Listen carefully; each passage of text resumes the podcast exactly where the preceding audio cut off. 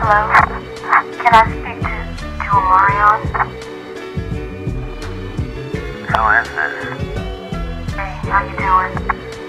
Uh, I feel kind of silly doing this, but um, this is the barista from the coffee house on MLK in Rosa Park. You know, the one with the 4C Natural. I see you on Thursdays all the time. You come in every Thursday on your lunch break, I think. And you always order the special with the organic chai latte. My manager be tripping and stuff, talking about we gotta use water. But I always use some hemp milk for you, because I think you're kind of sweet. Um, how did you get my number?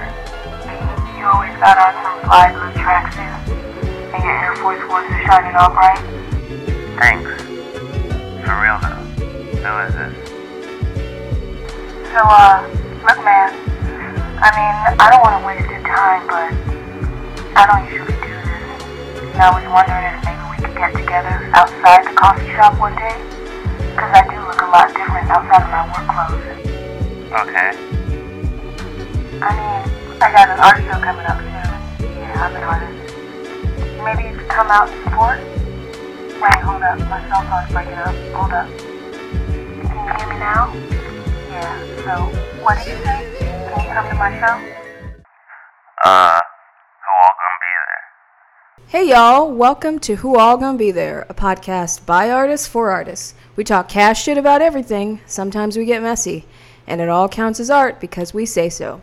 I'm Mel, I'm black, and a woman, and an artist, and the beat goes on and on and on. This week, I'm a seasonal performer in the Cirque du Soleil, an African American studies consultant for Emmanuel Acho, and I sell 401 KKK plans for folks who are looking to eventually retire from explaining racism to racists. Yo, what's up? Maximiliano here, the artist, the choreographer, the creative director, the podcaster. Um, shout out everybody. Um, up to my old tricks, learn some new stuff, learn some new tricks. I'm ready to embrace 2023. The drawing board is blank. The sketchbook is ready. I'm ready to fill some pages, take on some adventures yada yada yada. and as always, as always, for everybody listening, wondering how to support Nat Turner Project, how to support this beautiful art endeavor we've been engaging on since 2016. Um, that's a bunch of years added up, seven maybe. Um, we've been doing this for seven years. NTP, the podcast, crazy. since what 2019 Yeah. um, getting it going. Check out our Etsy. Check out our website, natturnerproject.co. Um, that's where you can find out all the information you want about us. That'll also lead you to everything you want to find out about us. All our streaming platforms. Um, we're on Apple. We're on Google. Google. We're on Stitcher. Um, we got a YouTube that sometimes we use. um, we got a Patreon that you definitely need to subscribe and support. Support our we- Patreon. We need you now more than ever. We need you now more than ever. It is cold in this winter months. Um, we got an amazing book of sedition that comes out monthly for our subscribers at certain levels. Um, it's going into a 64th issue. We've been doing it monthly for a while now, as you can tell. Um, get in on it, Nat Turner Project.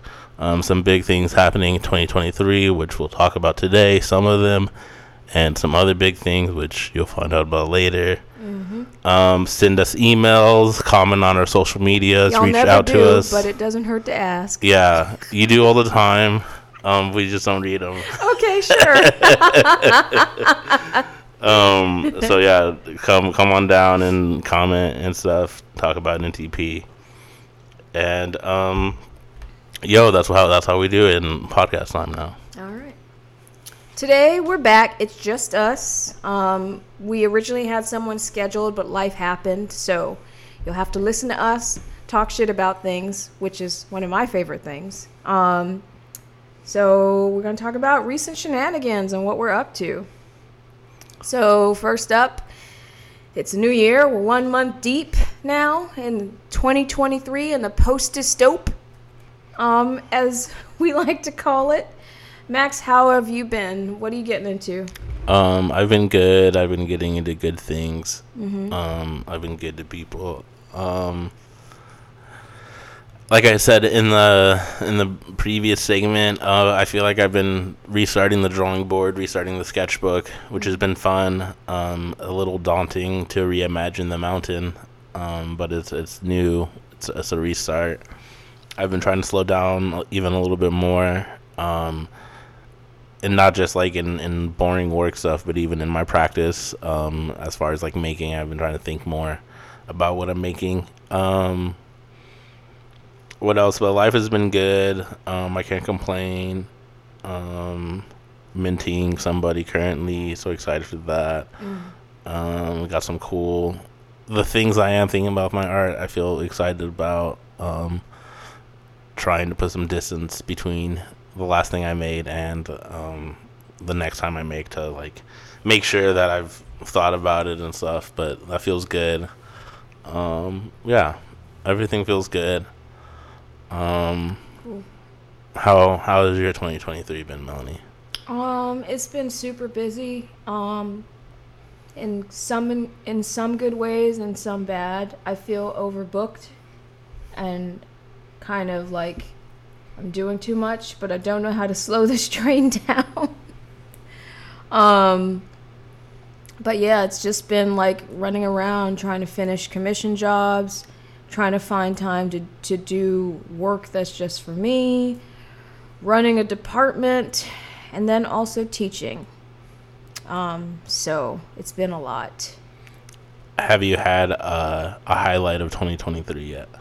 Highlight of 2023. A January highlight. Ooh, yes, a big one. We're going to talk about it. Um, dream came true of mine. Um, something I've been wanting since like last year. Um, and we got funding to make it happen, and it's happening. Oh yeah, not a bad way to start a year. Not a bad way at all. Should I just talk about it? Yeah, let's jump into it. Okay. So, um, last year I was hanging with um, some folks at residency, an arts residency, um, and they had these amazing printing presses, um, which I enjoyed working with. And I like I said like to the side to to someone, um, I wish I had a printing press of my own. And they were like, why don't you just buy one? I was like, because they cost thousands of dollars. And they were like, why don't you just get some, like, get a grant to do it? And that opened up a whole world of possibilities. And from there, I reimagined this idea of like a printing press um, that was funded by grants where I could have free workshops and then start a print printmaking residency for BIPOC folks. And it was funded in late December. Um, and I got more money than I thought I was going to get. So, uh, late last year was the birth of Black Whole Press, which is Nat Turner Project's printing press studio, um, complete with a like a state of the art etching press, um, as well as like loads of supplies um, and materials for relief printing, for um, etching, um, dry point. So I'm just super excited. I've, I've got the I've finalized the workshops um, and the instructors. I've finalized the residency application. We go live at the end of this week with all of it, and it's happening. So that has been the highlight of like my whole year, really. I'm just I can't believe we're doing it. Like, and it started with just like an offhand comment but it's something I never would have considered doing, like until it was suggested. So, should I say who suggested it, or do you think they would like? I don't Be I- embarrassed? I, feel like I would have to know. Um, I don't know. I, it could go either way. so I won't say who suggested it, but it is it is a brilliant person who does a lot of amazing work around Portland, and yeah, they planted the seed, and yeah, yeah, that's super amazing, Melanie. Congratulations. thanks. I know you love printmaking I do, I do, and love sharing resources. I do. So it's nice to combine the two. Um, I want to turn it back on you, Max. What has been your highlight of 2023 so far? Um, a highlight. Um, hmm. Hmm. Um, I don't know. Maybe it shouldn't be taking this long. Um, It's only we're only one month in, so it's okay if you don't have one. no, there's a few highlights. I just don't know which one to talk about or which one I want to talk about. Um, but yeah, there's been there's been some highlights that um, I'll just leave it at that. Oh, some of them are are they personal of of a personal nature? You don't want to share it with these with these strangers. Um, yeah, I mean, like 2020, it's, it's been good. Um, it's been a good time. Um, a chance to like slow down more, and I'm starting to ask the big questions um, about you know the future and stuff. yeah. So trying to figure that out, which I think in the beginning is kind of scary. Um, but yeah, I think it's important to to start thinking, you know, about that, or at least for myself at this moment, um, and um, figure that out artistically. But I feel like that also reflects like life. Figure that out life wise, and one feeds into the other, Yeah. and then so we'll see. Um, but it's been good. Maybe it's all been highlights. All highlights all the time. It sounds like you've been very introspective lately. Um. Yeah, I guess so. Yeah, maybe. Maybe some introspection. Um. Yeah, wanting to look more inward. I've um. Been doing a lot of making and showing for the last few years. So thinking, um, about why. um. But I think it's good. It's Yeah. good. It's, I think um, the longer you, you think about it, the more possibilities you can imagine. I think. Um, Yeah. Because I think, yeah, I think it's really easy to just keep doing what you're doing. Yeah. It is. That's how you fall into a rut. So, very good. Okay. Um, you want to talk some shit? Sure. I debated whether or not we should put this behind the paywall, but you know what? We're radical. We say what's on our mind. We speak the truth. We're real, right? Super real. So I want to talk about public art, Max. Let's talk about public art. I want to talk about Hank Willis Thomas's The Embrace, Oh, okay, the new sculpture. the new sculpture. Yeah, what do you think, Melanie? Oh, you're asking me first? You want me to, to offer the first? Okay, all right. That's an interesting move, but I have a lot of questions. Not about the design, which I think is what a lot of black folks were talking about, and understandably so. But my questions are about the conceptual um, piece of this work and like what was behind that. So, for the people who can't see it, do you want to describe the statue or the the, the sculpture? Um, yeah, I guess as best as I can. It's made out of bronze, right? Mm-hmm. Um, it's big. It's I don't even know how tall it is. Twenty feet or something. Oh, I'm thinking it's taller than that. Way taller than that. There's probably It's dimensions online floors, that we like could- not feet. look up that we're not doing, but you can also look this up at home if you're curious. Hold on, I'll look it up. So while you're at home, look up the dimensions. Um, Melanie's gonna be kind and look them up right now. Um, Oh no, you're right. It's 20 feet tall, um, and 25 feet wide. It looks bigger in the pictures. yo, I saw, I've seen like a person sitting next to it, um, and I was like, oh, I think I can gauge that that's 20 feet. But See, that's that's why you're the person who installs the art, and I'm the person who just stands there confused. Um, like, this must be 60 feet. um, yeah, so it's about 20 feet tall, 25 feet wide, bronze sculpture that's um it's 19 tons. 19 tons. Um, that's kind of uh, I don't even know what shape it is, like an up and down circle, three dimensional, but it's a pair of arms um, from Martin Luther King Jr. and Coretta Scott King um, from a famous photo of an embrace Um, of a hug. Um, and then so it's just the arms though. But wait, a, a, particular, a hug that happened after a particular event, though. Do you remember what that is? What's the event?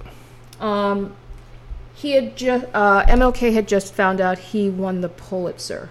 Mm. Okay, so MLK had just um, learned how to split the atom, as we remember from history books. Got the Nobel Peace Prize. Okay, okay, right. So post Pulitzer win, um, yeah, Coretta Scott King and MLK have a hug, Yeah. and then so Hank Willis Thomas um, based a sculpture on that, mm-hmm. and again just the arms. Um, so the arms, and then they kind of like to connect to each other, but again in like a V circle line. Yes. How is that? How would you describe describe that shape? Uh, like I think that you described it as best one can. it's a it's a series of interconnected arms touching each other, and so okay. So from that, tell me what you think about the design. You were you were just you were telling us your uh, Okay, your- all right, okay, okay, fine. So, knowing Hank Willis Thomas's previous work, it's very much his style, right? And I understand his style for the subject matter he's tackled in previous work, but I don't understand the choice to have these disconnected, like limbs without faces for this particular work. Also, if you want to depict Coretta Scott King and MLK and this moment of joy and love, then again, why the disconnection? But and then on top of that, if you're trying to talk or pull Coretta Scott King into this narrative, why choose it why choose this moment where she's learning about her husband's like victory rather than choosing a moment of her own personal victory? You know? Like what are you saying about like what is defined as a woman's success? And then taking it even further there what are you saying about what is defined as suc- suc- success? Like looking at the bot the entire body of work um, that both Coretta Scott King and MLK have accomplished. Why choose this moment of validation by the Pulitzer Institution or whatever as the pivotal moment? Like what are you saying about value and what is being valued? So i have a lot of those questions coming up before we even get to the design piece. Design wise mm, that scale let's just say there shouldn't be something that has that many bad angles on it and there are a lot of questionable angles um, where it can be misinterpreted what's happening and i think that's what people latched on to um, yeah, so that's where I'll start. How about you? How do you feel about it? Um, no, I think those are good points about um, ro- uh, recognizing this moment in relation to Coretta Scott King, um's relation to like Martin Luther King being more like wife than like as an individual person. Um, I think those are definitely like good points. Um, I um, yeah, I think so much of it is the way the internet has like made jokes about it and like it's become like memeified. For me, like I feel like if I saw this sculpture like outside of the internet's like um, making fun of it, I wouldn't. I don't think I'd be like that bothered by it. I think there are additional questions by like making it about this like couple at this like specific moment. But I think as like a sculpture, like two arms intertwined. Um, and again, I think it's hard because like I was seeing images that I thought were the real one, but then had been like edited a little bit to like make seem even like more funny and stuff like that. So I was like, Okay, I'm sorry, interject. I was wrong, and you were right. It's the Nobel Peace Prize, not the Pulitzer. Oh, Sorry. okay. Yeah. Good call. But go ahead. Yeah. Um, I was like, maybe he's just racking them all up. Uh, um, but uh, yeah, I I feel like um, it, it feels so I don't know, it's like such an ordinary sculpture in so many ways that um, I was surprised like such a big All deal has been made um, about it. Max, that's all well and good, but I feel like you're being super diplomatic regarding the design. Um, you're telling me that if you came upon this sculpture, like even without internet and stuff, like from certain angles, I'm not saying you'd be offended, but from certain angles, it does look a certain way. Yeah, I think that's true. I mean, I think that's true of all sculpture. I think of like Mm. anything you can see from like three dimensions from any angle, be like, oh, that sculpture could look like this thing, or that sculpture could look like this thing. Um, This looks like a particular thing, though, from certain angles, though. what's the thing that it looks Come like? on, Max. I'm just trying to understand that we're on the same page. I mean, Leslie Jones of The Daily Show um, said that it looks like someone's going down on someone. Oh, I don't know if I've seen that. Um, yeah, maybe. I mean, but again, like, I guess like I don't know. I just it's like whatever. It's public art. Whatever. Yeah, no, I mean that's you're right. When it comes down to is public art, it's whatever. But like, so design wise, you just you don't have any real feelings about it. I don't think it's ugly. I don't think it's like necessarily a bad sculpture. I don't think it's ugly either. I just think that it's it. Yeah, I think that's true. I think that's funny. Um, if that's like, yeah, I guess one of the initial reactions upon release. That was one of the initial rela- reactions upon um, release. yeah, I think that's funny. Um, I guess I'm a little like, okay, whatever. okay. that's um, fair. It, it felt, it feels like such a boring sculpture. It did, it feels so ordinary, not like boring and ordinary. I guess in both those words, like it's like here's a sculpture about this like.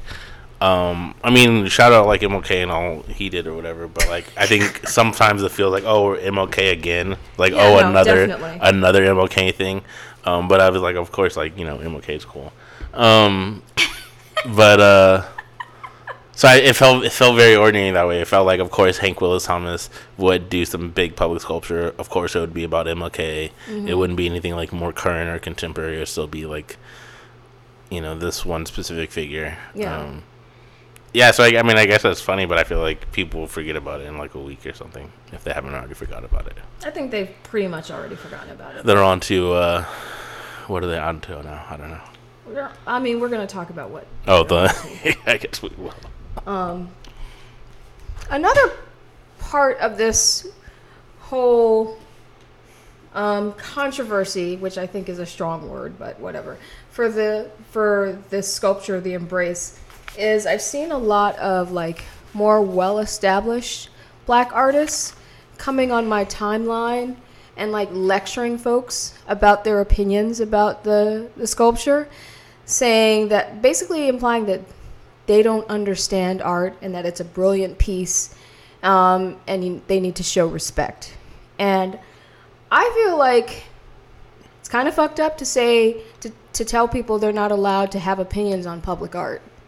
Um, and then to also prioritize the opinion of the artist over that of like the non artist. I think that's weird to me. It's a weird choice. What do you think? Yeah, no, I definitely agree. Like public art means, um, you know, the public. It's for the public. The public should have an opinion about it. The public are the ones that are seeing it, eh, um, that are walking by it every day. Um, yeah, and I think like obviously the public is the public. The public isn't this like niche art market or academia. So I think it's really interesting and funny as we've seen to see what the public has to say about stuff. And I mean, like if you don't want the public to have an opinion about your art, I guess don't make public art. Um, I think it's all fair game. Like Hank Willis Thomas is a very successful artist. Like I think you know if you can't handle the public seeing a variety of things in your artwork, then you know I don't know. It's all part for the course. I think he's seasoned, and he's fine. yes. And I think that's fine. I mean, I think it's all part of it. I think throughout time, and any anything has been unveiled, there's probably been people that have made um, jokes about it. True. True. All right. so, a thing happened. Another thing happened. Tyre Nichols um, was murdered, brutally assaulted um, by five black police officers. Um, January uh, January seventh. Um, and the video of of the murder was released uh, three three days ago on Friday night, um, which I feel was calculated, um, and we'll talk about that. Um, I just think the reactions to this have been interesting, um, both that of white people and of black folks. So, I mean, what are you, what are your thoughts on this? Um. Yeah. No. I mean, I think it's super fucked up. I feel like at some point years ago, um, I felt like numb to these things. Um, I feel like I try to avoid news around it. Um, and yeah, like I think, um, you know, like on some level, it's it's like the fact that they're all black. Um, feels like it just goes to evidence more that the issue is like police and it's not like people have ever been like oh just get rid of white police and replace them with like black cops it's Yeah. the police as an institution and as as we know um No one has ever said like black police officers are the are the solution. right or that yeah like black Especially not black people. right exactly like that have like that there haven't been since whiteness has been around that there hasn't been black people that have been helping to uh maintain that system or like benefit from the system as well Yeah, it's Um, ACAB, it's not scab. right so so I think I think on on some level that's like always important, and it's illustrated here. I think it's so gruesome, like that. The the the story is so crazy. It's it's heartbreaking. yeah. Um, all of it. Um, just even anything I hear about it is, is devastating.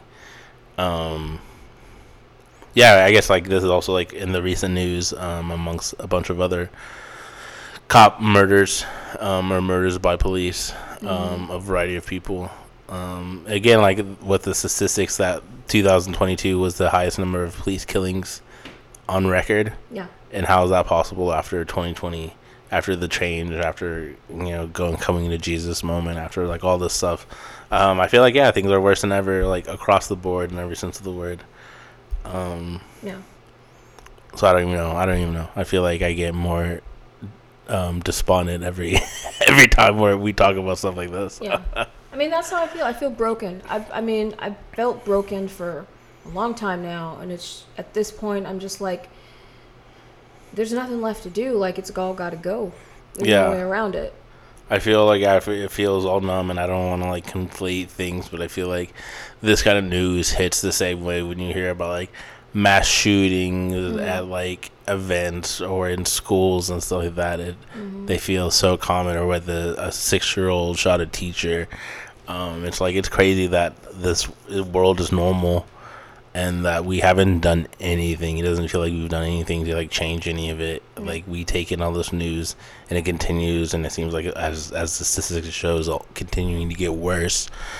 Um, inflation, um, weather is out of control. Like literally, it just feels like it's all going to hell all the time.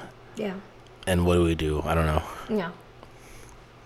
I just feel like a lot of the conversations around this are the same tired conversations that we've always been having. And I think a lot of us are just fed up. We're not going to do it anymore. We're not going to ex- explain how the cops being black has doesn't have shit to do with any of it. We're we're not going to explain racism anymore. like um and what's particularly insidious to me and always has been is the calculated way in which this information was rolled out to the public. They chose Friday night to do this, particularly because of why how news cycles work. They know that if they release it at the certain time, it'll be a slow news cycle.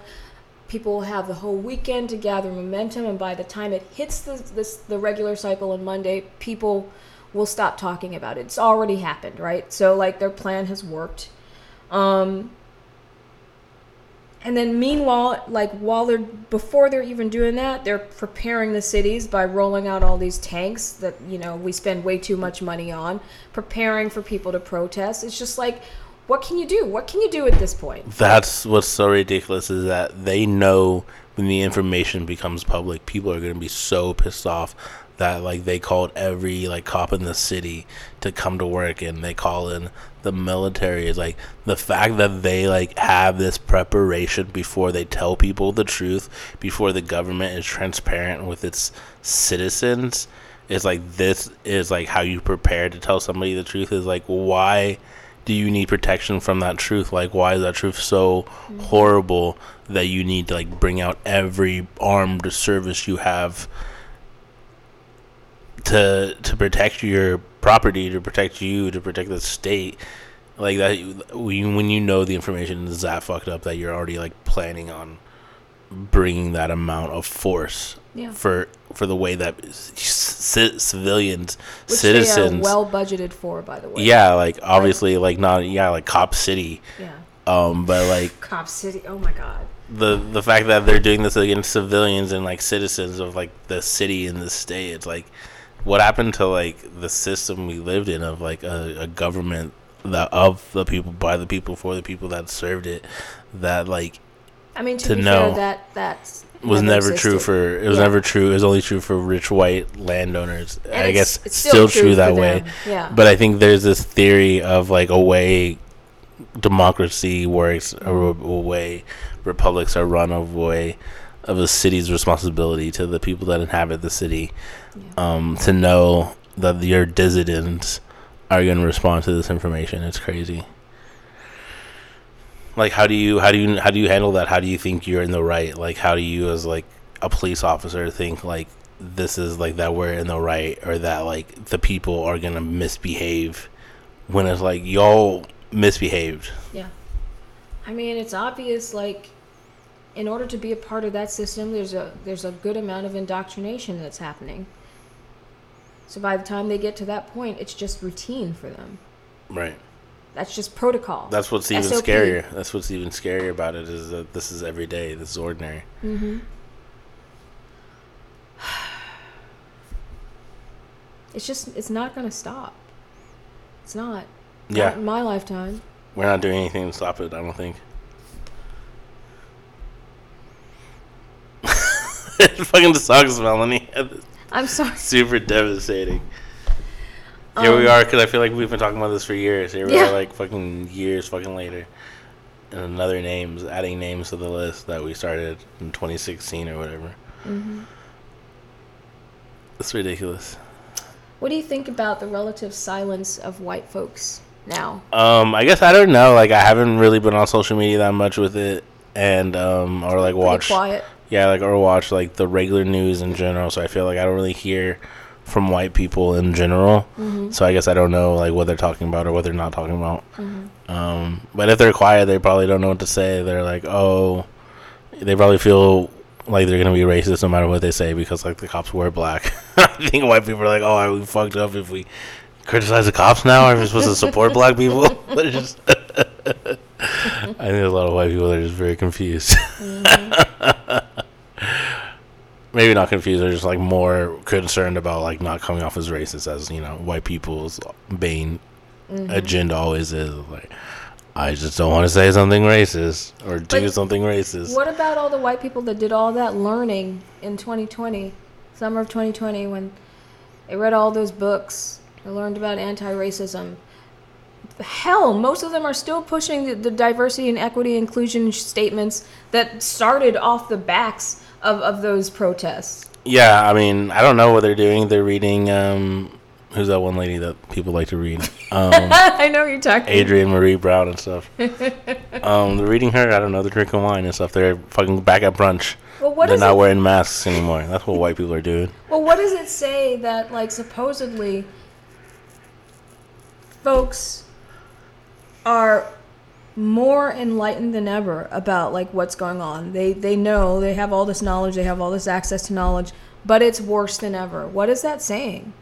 I think it just shows that that yeah, there's no that the systems are broken. That like white people had like a glimpse into like how black people, how people of color live for a little bit, how um how like poor people live, and then um they couldn't handle it, and now they're like back to going to um Mexico and being able to dine in and stuff.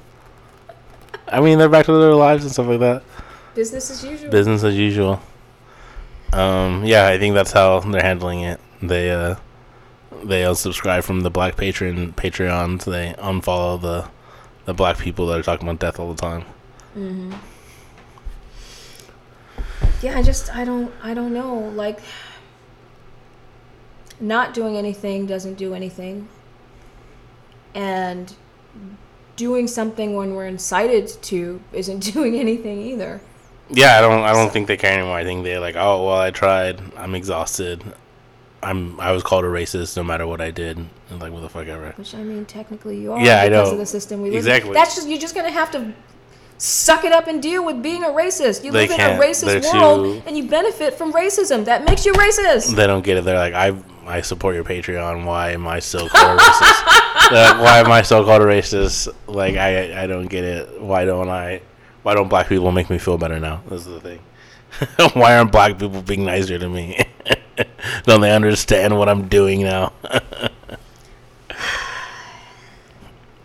yeah, I don't know. I think I think it's it's you know obviously like having the lived experience and understanding how overwhelming and disheartening it is. I think white people again got like a glimpse of it. It was like, no, thank you. like I'm good, thank Which honestly, I get that. Yeah. I mean, I love being black.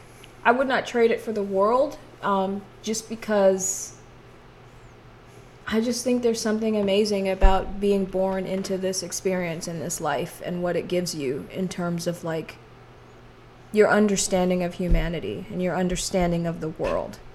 But if I had the opportunity to opt out for a few minutes every week, I would take that opportunity just to see what it's like on the other side. So I can report back and talk shit about it. I mean, can I get um, good rates on my car insurance? That would be nice. Like, could I get a home loan? That would be super cool. Could I get better credit? I mean, it would be nice. Instead, I don't have those things. so, like, it is what it is. I mean, would, would you opt out of blackness for No. a t- temporary amount of time? Maybe a temporary amount of time just to see, but ultimately, I don't For think so. research. Yeah. I still would rather bring the system down than change myself. I guess. Yes. Oh, so you do you believe that that is possible? I don't know. Um, yeah, I think everything's possible. I mean, I think the the way we exist now hasn't always been the way we exist. Mm-hmm. Um, I mean, I think there's always been like war and exploitation and like people taking from other people, but in this like contemporary sense, um, Okay, I, I, I have a follow up question. Do you think that the life that you're currently living now warrants the opportunity to bring the system down, or do you think that you're actively engaging in perpetuating the system? Um, I think I'm doing both. I think um, Oh, my okay. my I think this everything we do act- actively perpetuates the system. Um, having a podcast, Yeah, um, That's true. ordering ordering Grubhub, Look, you don't have to Oh. tell our business, okay? that was not necessary. the caviar we spilled, uh, um, the champagne we're not gonna All drink. this truffle oil. Yeah. What is this for? um, yeah, I'm sure we contribute a little bit. um, but I like to think like I've been thinking about this more. Um, you know, in this last month of like my art and stuff like that. Like that, I do think art can play an important part about like as like a a vehicle or like an avenue or a platform to imagine new worlds. And I think in order to achieve new worlds, like one of the steps is to like take that time and space to imagine it, which I do think um, is like actively subverting the current systems we, we live in, daydreaming, imagining other ways of being, and starting to think about ways of putting those into place. Um, like our conversation with uh, Rasheedah Phillips all that time ago, talking about like how even we can think about time differently. I was just thinking about that the other day about how like there are there are ways to like time travel just in terms of like your epistemology and like the way that you think about things. Yeah, I mean it's hard because like we're so entrenched in it, and it really does take like a lot of like intentionality to be like to do that stuff, but I think it is that that that take taking that time to to make those steps or to have those thoughts. Um, which is like weird that sometimes like the better or the the more advantages you have, the, sometimes the more time you have to think about other ways of being, which is like the catch twenty two. Privileged. Because you're like, why would I want anything to be different? I have all this time to imagine, to daydream. You know. Yeah, it's those who don't have the time that need the time, right? Exactly. That's how it goes. Exactly. Exactly. Mm. Wow. Oh, my heart goes out to the family of Tyre Nichols and the families of all of those who we lost throughout my lifetime alone, even. Including the ones we don't talk about because of our own issues, intercommunal issues. But I won't get into that because that's another conversation. Um, all right, let's talk about Emmanuel Acho and Van Lathan. So, as a podcaster, I like to do my research. And I do my research by listening to other podcasters, mostly black ones because that's my field of research for the most part. I am into, you know, black culture, um, black ways of being, um, and mostly just the conversations that we have internally um, that are not as subject to the white gaze. So, Higher Learning is, I think, a pretty good podcast in that way. Um, and they invited on the show, I think it was last week, um, Emmanuel Acho on to talk about his work.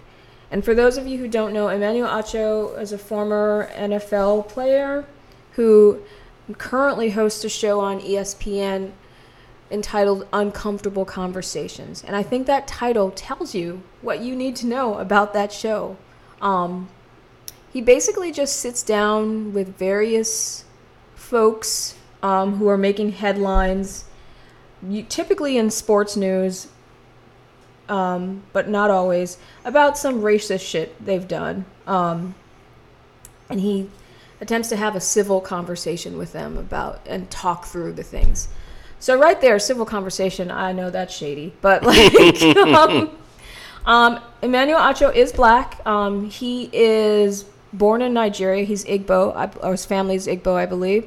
Um, but again, he played in the NFL, so he's he's been here for a while. Um, although he claims he learned about Black American culture only when he was playing football. So pr- later on in his um, young adult life, which is weird to me, but whatever. Um, Van Lathan, the Higher Learning is a podcast hosted by Van Lathan, f- um, formerly of TMZ, who's most well known for cussing out Kanye way back when, before we all started doing it and became cool. Um, and he hosts it with Rachel Lynn Lindsay, who is the first black um, bachelorette, um, who has had a lot to say about that whole franchise. So they've talked. I think Rachel is actually friends with Emmanuel Acho. Um, but Van Lathan has talked a lot of shit about him and his methods on their podcast. So when he- they brought him on, anyone could have guessed that it would have gone sideways. Um, but um, it was just a very Van Lathan was very frank about his feelings um, about Emmanuel Acho's methods. I grew up with black people. I grew up with Nigerian people. I grew up with white people. As a result, I know when white people say, well, racism doesn't exist, I know why they say that. Because I've been in them rooms when they saying that.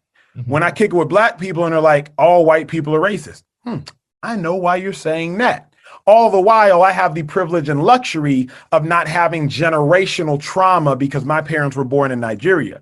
So, man, my method is removing some of the sting um, because I don't have that sting and trying to deliver a message in a manner that people can receive it. Primarily white people. Okay. Let me tell you why what you just said offends me. Okay. All right. First of all, there are a couple of things. I grew up South Baton Rouge, Louisiana.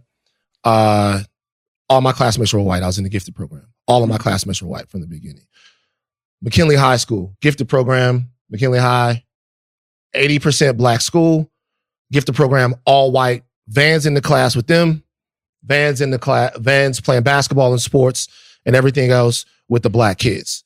Mama from South Baton Rouge, all of that. I understand the being pulled between two worlds. I understand the having the insight into two worlds.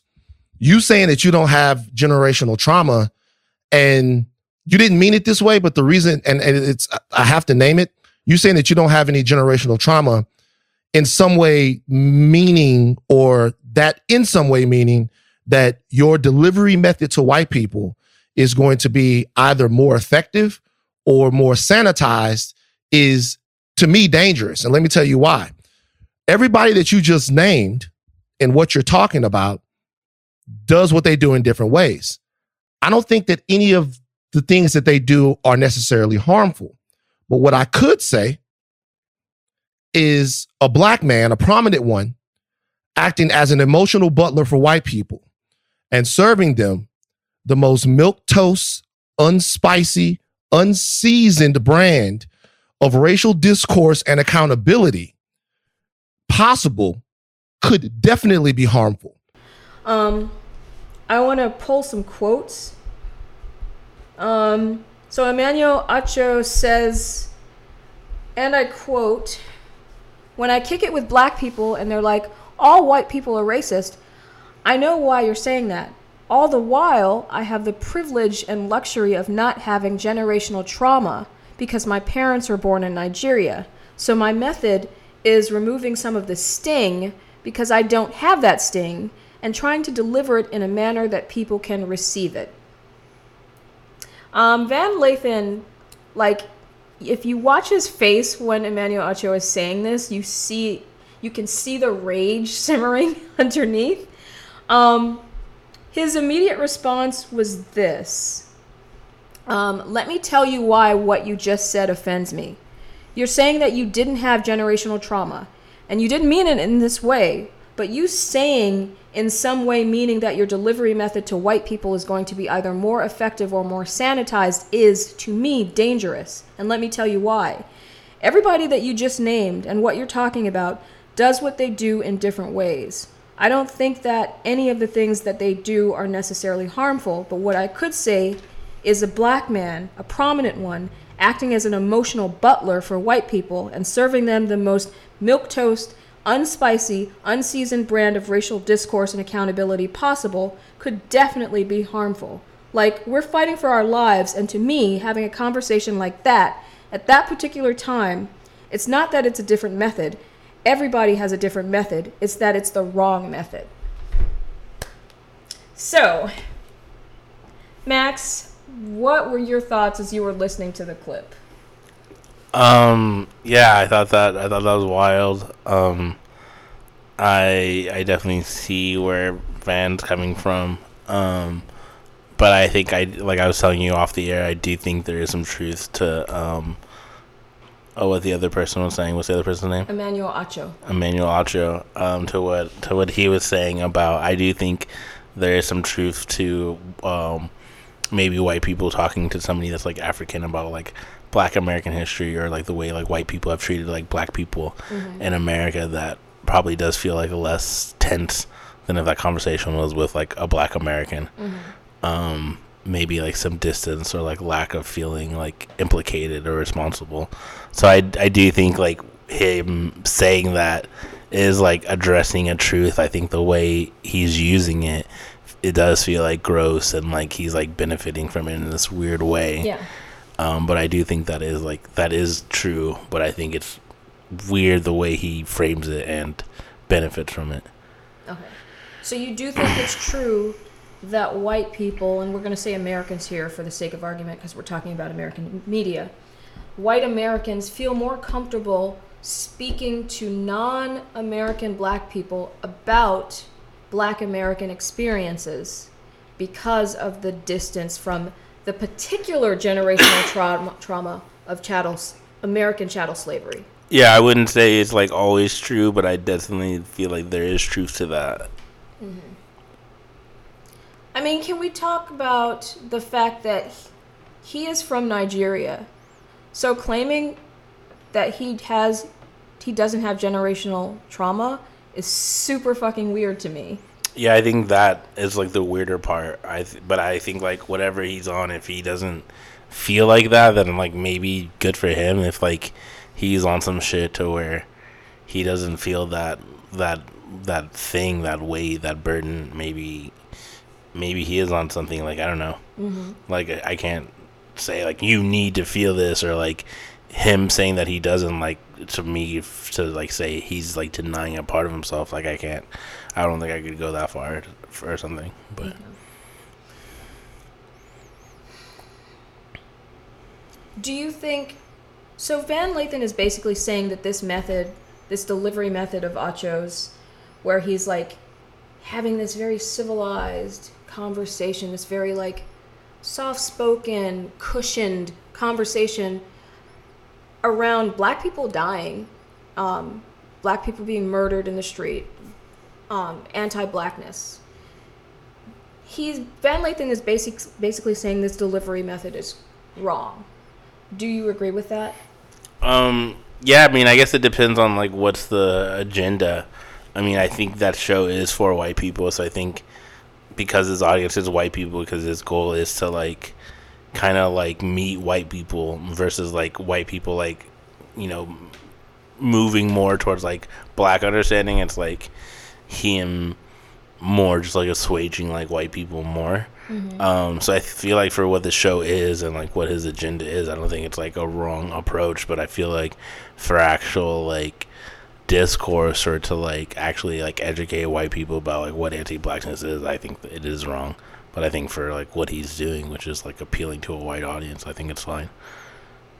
So basically, in terms of entertainment value, you think there's something to it. for white people yeah. I, again i think i don't think black people are necessarily getting much out of the show. I don't know. I mean i can't speak for them but i think like i when i watch the show i don't find it i think in theory it could be gripping. It could be like cool to see these conversations but like as said they're like cookie cutter and watered down and like ag- again i think the agenda is for white people to Yeah. to like kind of have taboo conversations, but in a space that's like safe for them, and in like this way where like Skip Gates is gonna be like, hey, it's okay that you're related to Pocahontas or whatever, you know.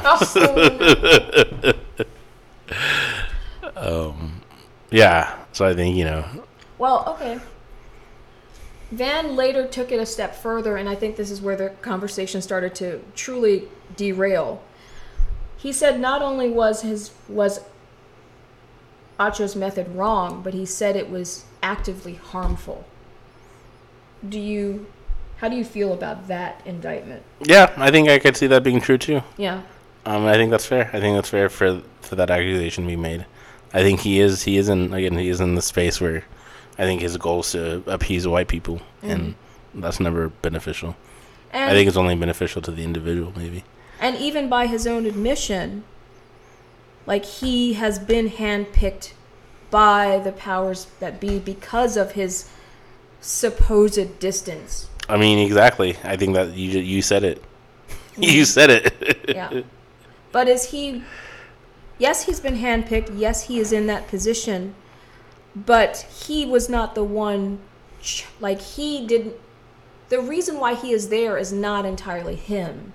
Like he's more like a pawn in this system. yeah, no, I, I think yeah, like you said, I think he was handpicked because of the way he functions. Right. So, does it make sense to be angry at a pawn? Is what I'm wondering. I mean, no. I guess in that sense, no, because you know they're a pawn. But I mean, I guess part of the function of a pawn is to take that anger, is to be the Oh, is to be the the the shield or to be the the fodder, right? Yeah. The pawn is to be the fodder. Yeah. That's what the pawns exist for. So of course, like Van would be upset at the pawn, or we all would be at the side of the pawn, or not mad at the white executives. But that's true of like all every issue we talk about. It's like oh yeah, it's like white people, old white, old rich white men controlling everything and pulling these strings. But mm-hmm. we're mad at like the five strings below Yeah. because that's like what we can like wrap our head around, or that's what's been made visible. Yeah.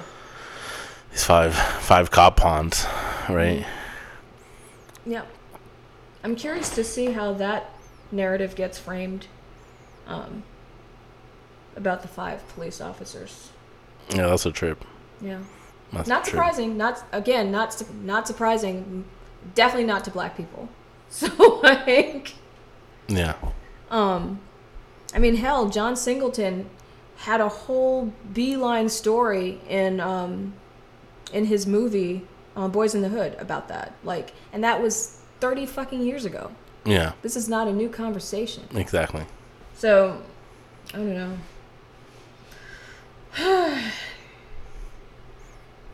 Let's talk about some happy happy shit because I'm feeling hopeless again. So, um, like, Um. So in my in my 2023 in my slowed down happy days, um, I I've been I've been wondering this thing. I uh you know I, I feel like I vacuum fairly regularly, maybe once or twice a week. oh shit, that's a lot. Is it? Um. I like to you know I feel very inadequate. I like to be clean and um, and be suave and all that stuff. You know, you know what it is. Um, so I like to cl- keep a clean carpet. Um, clean carpets, clean rugs, clean curtains, clean life. Um, clean banisters. Um, it. floorboards. It's fine. Um, so you know we have one of those like German Dyson kind of vacuums that doesn't have a bag. It just has like a bunch of like plastic containers and stuff. Um, and then it was getting pretty full, and I hadn't, thought about it. And then I was like, oh, maybe I'll like empty it out just because like I use it so much, I should empty it. Um, I emptied it, and then it goes on to this. It starts this long process of me taking apart everything and cleaning it. And um, which is nice about this vacuum is like you can just like wash the filters, and you just have to let them dry, and then you can like um re re put them back in. You don't like buy new ones or anything like that. So I appreciate that. And everything's like plastic and stuff like that, so I feel like it's pretty easy to wash and dry. Um, and then so I washed it. I'm, I'm I'm letting it dry. I'm out. I'm running errands, and then I start getting giddy. Start getting getting really giddy, and I'm like, why am I so giddy? I was like, I'm so excited to like for that vacuum to dry, to put it back together, and to vacuum my carpet with the a newly cleaned vacuum. But I also like developed like you know you know developed like some attachment to this object now that I like got to know it so much better. I feel like cleaning it and emptying it and washing it like was intimate and I feel like we like look look at each other differently now. Um like good way. Things aren't like awkward at the water cooler or anything. Um but there definitely feels like uh like a deeper knowledge of it. Um and then I vacuumed actually vacuumed my carpet today with a new vacuum cleaner and it was amazing. Oh wow. It sounded louder than it sounded in a while. It was picking up stuff I've never even seen. I found I found some some florins, some ducats, some doubloons. um, it was cool. So, and then I guess my ultimate question was like I couldn't tell like what this means for me as a person in my own like individual development. Like, is that just nerdy? It, does that mean I'm becoming a full on adult that's excited by like blankets and sweaters? Like, what does that mean? I don't know. Um, but I was a little perturbed by that sensation. But boy, golly, did I enjoy cleaning that vacuum and vacuuming my carpet again. I mean, the answer is yes. yes to all of that. Um, Maybe in another life I'd have done like vacuum repair. you're in full on nesting mode. Maybe. You are keeping the house. Yeah, I do need to buy some new candles. I was like, oh, I'm out of all my good smelling candles. I do have a similar story. It's not as involved as yours, but it does inv- like I did something that I've thought about in my periphery for a long time, but I've never done, and I finally went ahead and did it, and I felt like this is this is like high caliber adulting. So I use a lot of olive oil in my cooking, right? And I just buy the olive oil and I use it as needed, right? But during the break, I actually bought one of those um, like bottles with the thing that you pour the oil in. Um, And when I got that, I just felt so official. Like I was like, "Wow, I'm really doing the damn thing. I am grown now." Like Yeah. The food started tasting a little better, huh? it does, it does. I feel fancier. Yeah. yes, chef. Yeah, hell yeah. Well, they, they pull it up. Hell yeah, Melanie. Growth. We're all growing. We're all growing. That's good. That's some good news. Yeah. all right. What else? Um, some other upcoming news that we've mentioned a couple times, I think, on the last few episodes. Um, we have our Drinking Gourd Fellowship 2, Yeah. which is right around the corner. So we're super excited about that. Um, application and the words will be going out soon. Um, depending on when this episode comes out, it could already be out. Um, but yeah, it's gonna happen in 2023. We're excited to show at the end of the year. Um, really excited to give out a bunch of money to a bunch of people and connect with the community again. Yeah. And then another update um, with our with our studio. A lot of activities are happening. As Melanie mentioned, there's the printing press, the printing residency, um, but we also are going to start a BIPOC pub viewing at the studio where you can watch um, European club soccer games, international matches. You can watch MLS. You can watch Liga MX. You can watch La Liga. You can watch Ligue 1. You can watch Serie A. You can watch the Bundesliga or the Premier League. I recognize like two of those words. I'm just gonna say that. Um, but yeah, we'll start posting schedules and stuff like that. We're gonna get a kegerator soon, so there'll be some brew, some brew for the for the games, and um, it'll be BIPOC focus central and um, a cool place to watch some sport ball. All right. Well, I think that's it. That about wraps it up. Just wanted to check in with y'all f- folks and let you know where we're at. Um, we should have a cool guest next time you hear from us. Um, but for now, uh, we are signing off. Au revoir. Au revoir, I guess. We're speaking French now? Okay. Good night, y'all.